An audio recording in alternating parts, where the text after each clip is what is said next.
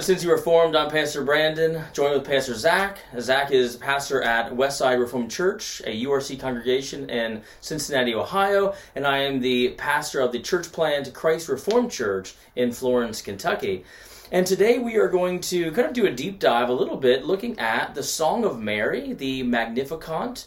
Uh, and it's located in Luke chapter one. So if you if you're um, not driving and you have your Bibles open, you might want to turn there. If not, I will go ahead and, and read the passage, and then Zac and I will kind of interact and talk about some of the big themes that Mary brings up. And one of the things that I, I wanted to just kind of say up front is, you know, Protestants we often get. Um, uh, criticized as being maybe anti Mary or something from our Roman Catholic friends and that's really not the case at all. We are we, we are we're pro Mary in the way that the Bible presents Mary, and and there's many ways that we can say. Um, Blessed is the fruit of your womb, as as Elizabeth said, and uh, and we can call her blessed in, in various ways, and we can see, and I, and I think we will see in this song um, how saturated in Scripture she was, and there's many many great aspects to Mary. Uh, the problem is that uh, our Roman Catholic friends they want to maybe overemphasize to a idolatrous degree Mary, and that's where we can't follow them on. But we can certainly praise Mary in the way that the Bible itself praises Mary. And so here I want to read her song, um, Luke chapter one, starting in verse forty-six. And Mary said, My soul magnifies the Lord, and my spirit rejoices in God my Savior for he has looked on the humble estate of my servant. For behold, from now on all generations will call me blessed. For he who is mighty has done great things for me, and holy is his name, and his mercy is for those who fear him from generation to generation. He has shown strength with his arm, he has scattered the proud in the thoughts of his heart. He has brought down the mighty from their thrones, and exalted those of humble estate. He has filled the hungry with good things, and the rich he has sent away empty.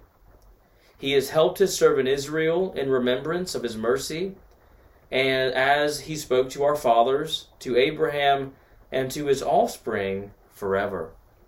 So that is the the song of Mary, the song that Mary sings. And uh, before we kind of get into the the pieces of it, just to make, make a note on the context. You know, where is Mary's song situated in chapter one of the Gospel of Luke? So in Luke chapter one it begins by introducing the lineage of Joseph, uh, the lineage going to to David uh, and the Virgin Mary. They they are betrothed. So uh, Joseph, uh, who's of the of the of the line of David, is betrothed to Mary. They're not yet married. They're planning to get married. And then in verse twenty eight of chapter one, the angel Gabriel came to her and announced that she is going to give birth to a son and and he says that, that he will be the son of the most high and so immediately in chapter one, I think that we are kind of clued in that there's a, a, lot of things happening. A lot of things that were promised and mentioned in the Old Testament. Now we're coming to a place where things are now going to be fulfilled uh, climactically. Things are here and uh, things are about to about to happen.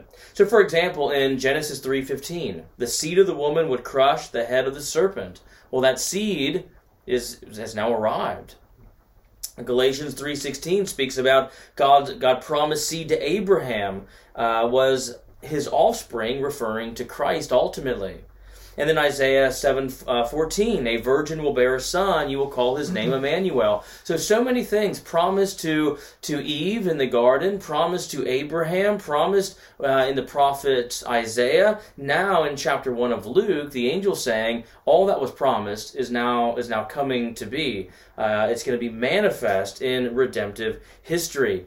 And so after this angelic visit that Mary gets, she then goes to visit her cousin Elizabeth, who also had a child, and she had a child in her old age. And she is going to give birth to, to John the Baptist, who will be the cousin of, uh, of Jesus. And uh, as Mary and Elizabeth meet, the Holy Spirit enters enters the womb, as it were, and Elizabeth and John, filled with the Holy Spirit, the the, the fetus uh, jumps or leaps rather in her womb for joy. So it's interesting that you know, here in the beginning of Luke, Jesus meets. Uh, John the Baptist in utero, as it were, and filled with the Holy Spirit, and Elizabeth begins to in, to immediately praise Mary uh, when Mary walks into the room. So in verse 42, Elizabeth says, Blessed are you among women, and blessed is the fruit of your womb. She says in verse 45, Blessed is she who believed that there would be a fulfillment that was spoken to her of the Lord. And so Mary, or Elizabeth rather praising Mary, there's this Holy Spirit event, and then Mary begins the song that we read uh, at the beginning. So, with that kind of context, now maybe Zac, you can talk to us about some parallels between uh, what Mary is singing with Hannah's song in the Old Testament. Also, I think showing that Mary was very wise when it came to Scripture. Yeah, for sure. I like how you brought out the uh, importance of the context of Old Testament Scripture coming to its fulfillment and maybe just a word to um, the, our congregants in our church, just on this particular point.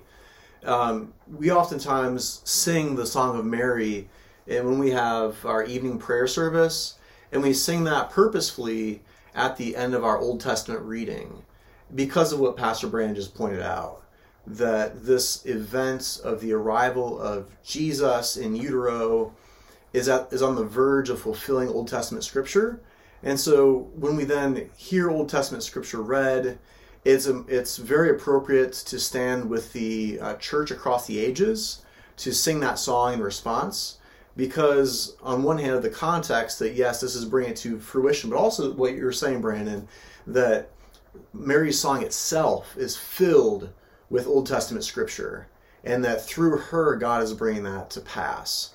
And so a number of places where we see that within this uh, song are the, for example, you mentioned uh, Hannah's song being fulfilled um, in this moment and being quoted by Mary. And um, so for from Hannah's song, she herself sang, "My heart exalts in the Lord, my horn is exalted in the Lord."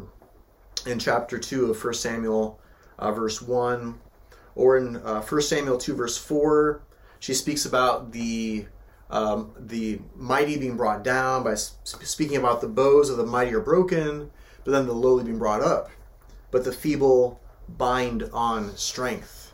So some themes we see very clearly being uh, brought out by by Mary. Uh, we also see in that same song, verse eight of 1 Samuel two, uh, Hannah saying, "He raises up the poor from the dust; he lifts the needy from the ash heap, to make them sit with princes and inherit." A seat of honor. And so it's not that we're saying that Mary was necessarily thinking about Hannah at the time, but she was at least, at the very least, so filled with scripture in her mind and in her heart that it just naturally came out of her. And you're probably aware of some people in your life who know the Bible really well and they just naturally begin to quote it. And at the very least, that's what, what's going on with Mary. Perhaps she was also um, self-consciously quoting from the uh, Song of Hannah. The Spirit perhaps moved her, uh, certainly was moving her in that way, and so uh, we we see that uh, that part of Scripture is coming to fulfillment and fruition. And it's not even just Hannah really, because Hannah stands in a long lineage of women who had supernatural life being granted to their wombs. So whether we're thinking about uh, Sarai became Sarah, Rebecca, Rachel. We're thinking here about Hannah, uh, women who's would have not been able to have a child, have a supernatural life. And then we see that in all of its fruition in the uh, mother of Mary. Um, but there are other places that the song uh, alludes to Old Testament scripture to demonstrate again that it's coming to fulfillment and that Mary herself was saturated in it. So another example is Psalm 34, verses 2 and 3, which says, My soul makes its boast in the Lord. Let the humble hear and be glad. O magnify the Lord with me, and let us exalt his name together. And the last example I'll give is Micah 7, verse 20. You will show faithfulness to Jacob and steadfast love to Abraham, as you have sworn to our fathers from the days of old. And so, as we start to enter into this uh, song a little bit more, it's just worth noting how uh, filled it is with Old Testament scripture, how filled uh, Mary's heart and mind were, and how not only does the surrounding context in Luke make this clear, but the song itself makes clear that the Old Testament text is coming to its glorious uh, fruition in the child in her womb, Jesus Christ. So, Brandon, you would take a next for us, talk about some humility and pride. Yeah, one of the big themes in Mary's song is this uh, uh, pride versus the humble, and the poor versus uh, the oppressive rich, and and there's this theme that's coming out in her song, and again, this goes all the way back into the Old Testament as well, uh, and it's something that Jesus was about. We see this in the apostles' writings, but uh, we, we begin by looking at Mary herself, and I think that she exemplifies this for us. Verse 48 says, "He looked upon my humble estate." Of his servant. So she is in this kind of humble estate. She was not of royalty. She was not uh, rich in a palace somewhere, but she was of, of a humble estate herself. And just as in the you know the, the song of Hannah, where God raises the poor from the dust and makes them sit in a place of honor, which Hannah sings about, so uh, God will do the same as Mary is singing about.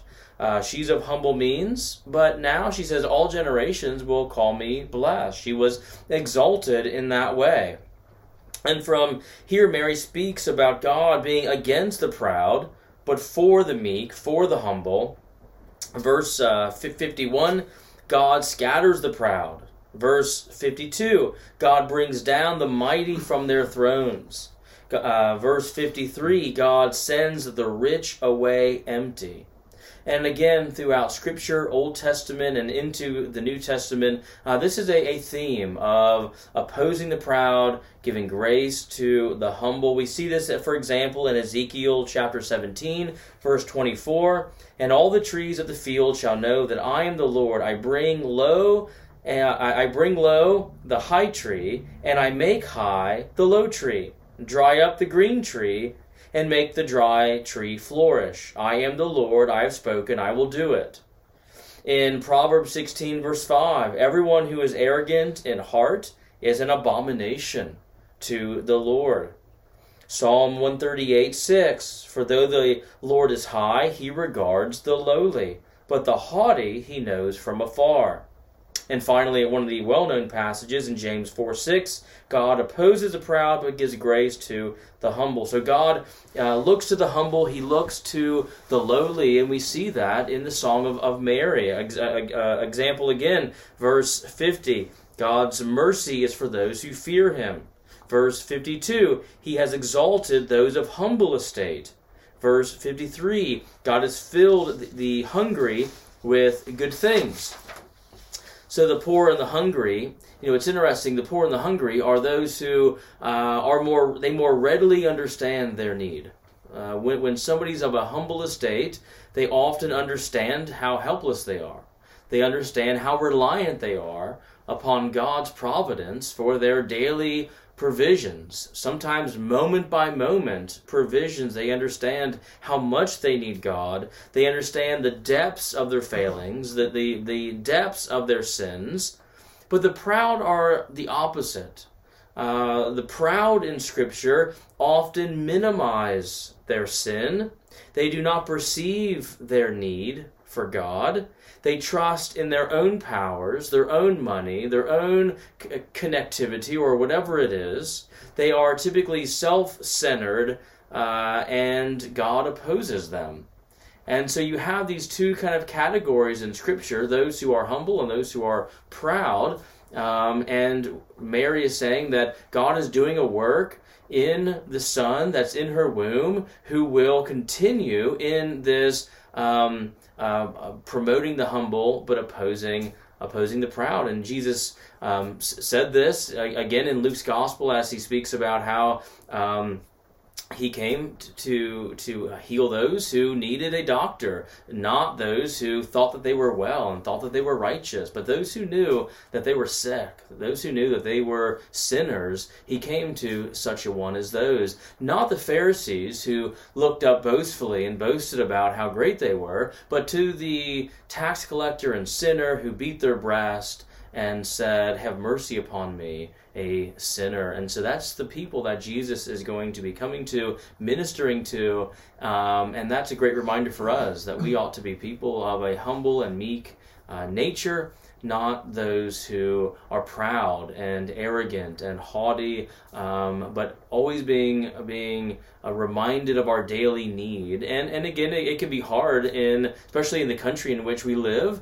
Uh, it can be it can be hard to readily see our need um, all the time and and and uh, be aware of that. But I think it's important that we have a humble posture that doesn't slip into arrogance and and, and pride at times. Um, so, Zac, do you want to maybe uh, uh, hit more on the theme of salvation for us? Yeah, for sure. I think a lot of uh, Christians rightly speak about the importance of salvation in the Christian life, right? I mean, that's at the heart of the work of Jesus, and it's recognized that that is what we as fallen uh, sinners need. Um, and so it should come as no surprise that the Song of Mary is also concerned with salvation uh, but I think one thing that's probably worth noting here is that when we think about salvation, and, and Mary's song is not alone in this, but that salvation is really part of a, a larger story that the Bible tells that's not just saying, oh, I got saved or something like that.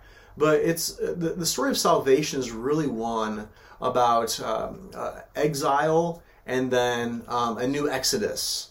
In other words, uh, being uh, sent out away from God's presence, and then God working mightily to save his people from their bondage and to bring them in a story of redemption, rescuing them from bondage, leading them out, and then leading them back to his holy place. And that's the kind of story that um, Mary is uh, self consciously um, singing about. And that's the kind of story in which we find that the, the, the word salvation begins to take on some more meat uh, and, and some, some more excitement than just saying, oh, I said a prayer and I got saved. But if we're thinking about this biblically, first of all, the biblical context of exile from the garden, and then uh, uh, God promising to bring his people back to himself. As he sends Adam and the woman out, he's giving them promises, and he's clothing them with animal skins, and this is suggestive that their, their, their story is not uh, finished yet that God is mercifully uh, covering their nakedness, caring for them, and will bring them back one day. Uh, this is the kind of story that we see um, uh, starting to take on some more life with uh, Abraham, Isaac, and Jacob, whom uh, Mary quotes in her song. That promises were made to them, and if you recall, the promises made to Abraham and Isaac and Jacob were that they would become a great people. Um, they would have a place in which to live, God's holy place they would be with God, and then they would be blessed by God in that holy place. Uh, people place uh, blessing uh, with, with the Lord. And that's the kind of thing then we see brought about in that first Exodus event that was promised to Abraham, Isaac, and Jacob. That their offspring became a mighty nation. God brought them out brought them from bondage and um, to, to the mighty, to the proud, like Brandon was just speaking about. Uh, God's people were humble there in Egypt uh, with mighty Pharaoh over them, and God gave grace to the lowly. He lifted up the humble and he humbled the proud in that first uh, Exodus event, bringing God's people to into his holy land to live with him. That becomes then the motif, the story of salvation that then shapes the entire Old Testament and finds fulfillment then in the New. And that's the thing that Mary is speaking about then when she speaks about God my Savior.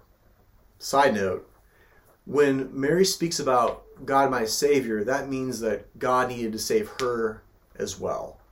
And that's important. Because while we do want to celebrate Mary we do want to affirm that she had perhaps the greatest uh, uh, place in of, of, any sinner in history because she gave birth to the Christ child. uh, we also want to recognize that she's a sinner who needed salvation from the child who came from her womb. She was not sinless, but she was a sinner in need of grace and salvation and forgiveness, just like any one of us, even though she had that glorious privilege of bearing God the Son in her womb. And so we want to we want to note that. So first, she's putting herself as a, as a fellow exile who needed salvation by God. So she calls God her savior. She also, as she speaks, she's talking about that that motif again of raising the lowly, capturing that ancient Exodus language and idea. And she speaks as well, as we've already read, about the fulfillment of promises made to Abraham, uh, to Isaac, and to Jacob, that oath that was made. It's also probably worth just noting as a side, uh, bit on the side here that this um, exile uh, Exodus uh, story has already uh, been uh, sung about previous to this in Luke chapter 1 by Zechariah, the father of John the Baptist, who sings about this very clearly. Uh, the new Exodus, the second Exodus, the greater Exodus was, was coming, and that his son John was going to be um, kicking that off through his ministry as he led the way uh, for the Christ child. And so, as we think about this uh, theme of salvation, we see that clearly in, in Mary's song, and we should connect that then to that great story of a second and greater exodus that brings us then out of our bondage and exile into God's holy land. Uh, we thank you for joining us uh, today on the Cincy Reformed podcast. We hope it's been helpful for you to think uh, biblically, more rightly about Mary and about her song. Uh, we would encourage you to uh, look into finding a version of that that you can sing yourself because it's truly an edifying song to sing, to teach to yourself, to teach to your friends, family. Um, it's we stand then with a historical church in doing that, and uh, we, we hope then as well that um, you'll check out our other episodes if you found this one to be valuable. Check out the other episodes on the Cincy Reformed podcast at cincyreformed.org. And once again, for Pastor Brandon, I'm Pastor Zac. Thanks for joining us this week. Hope to see you again next week. Bye bye.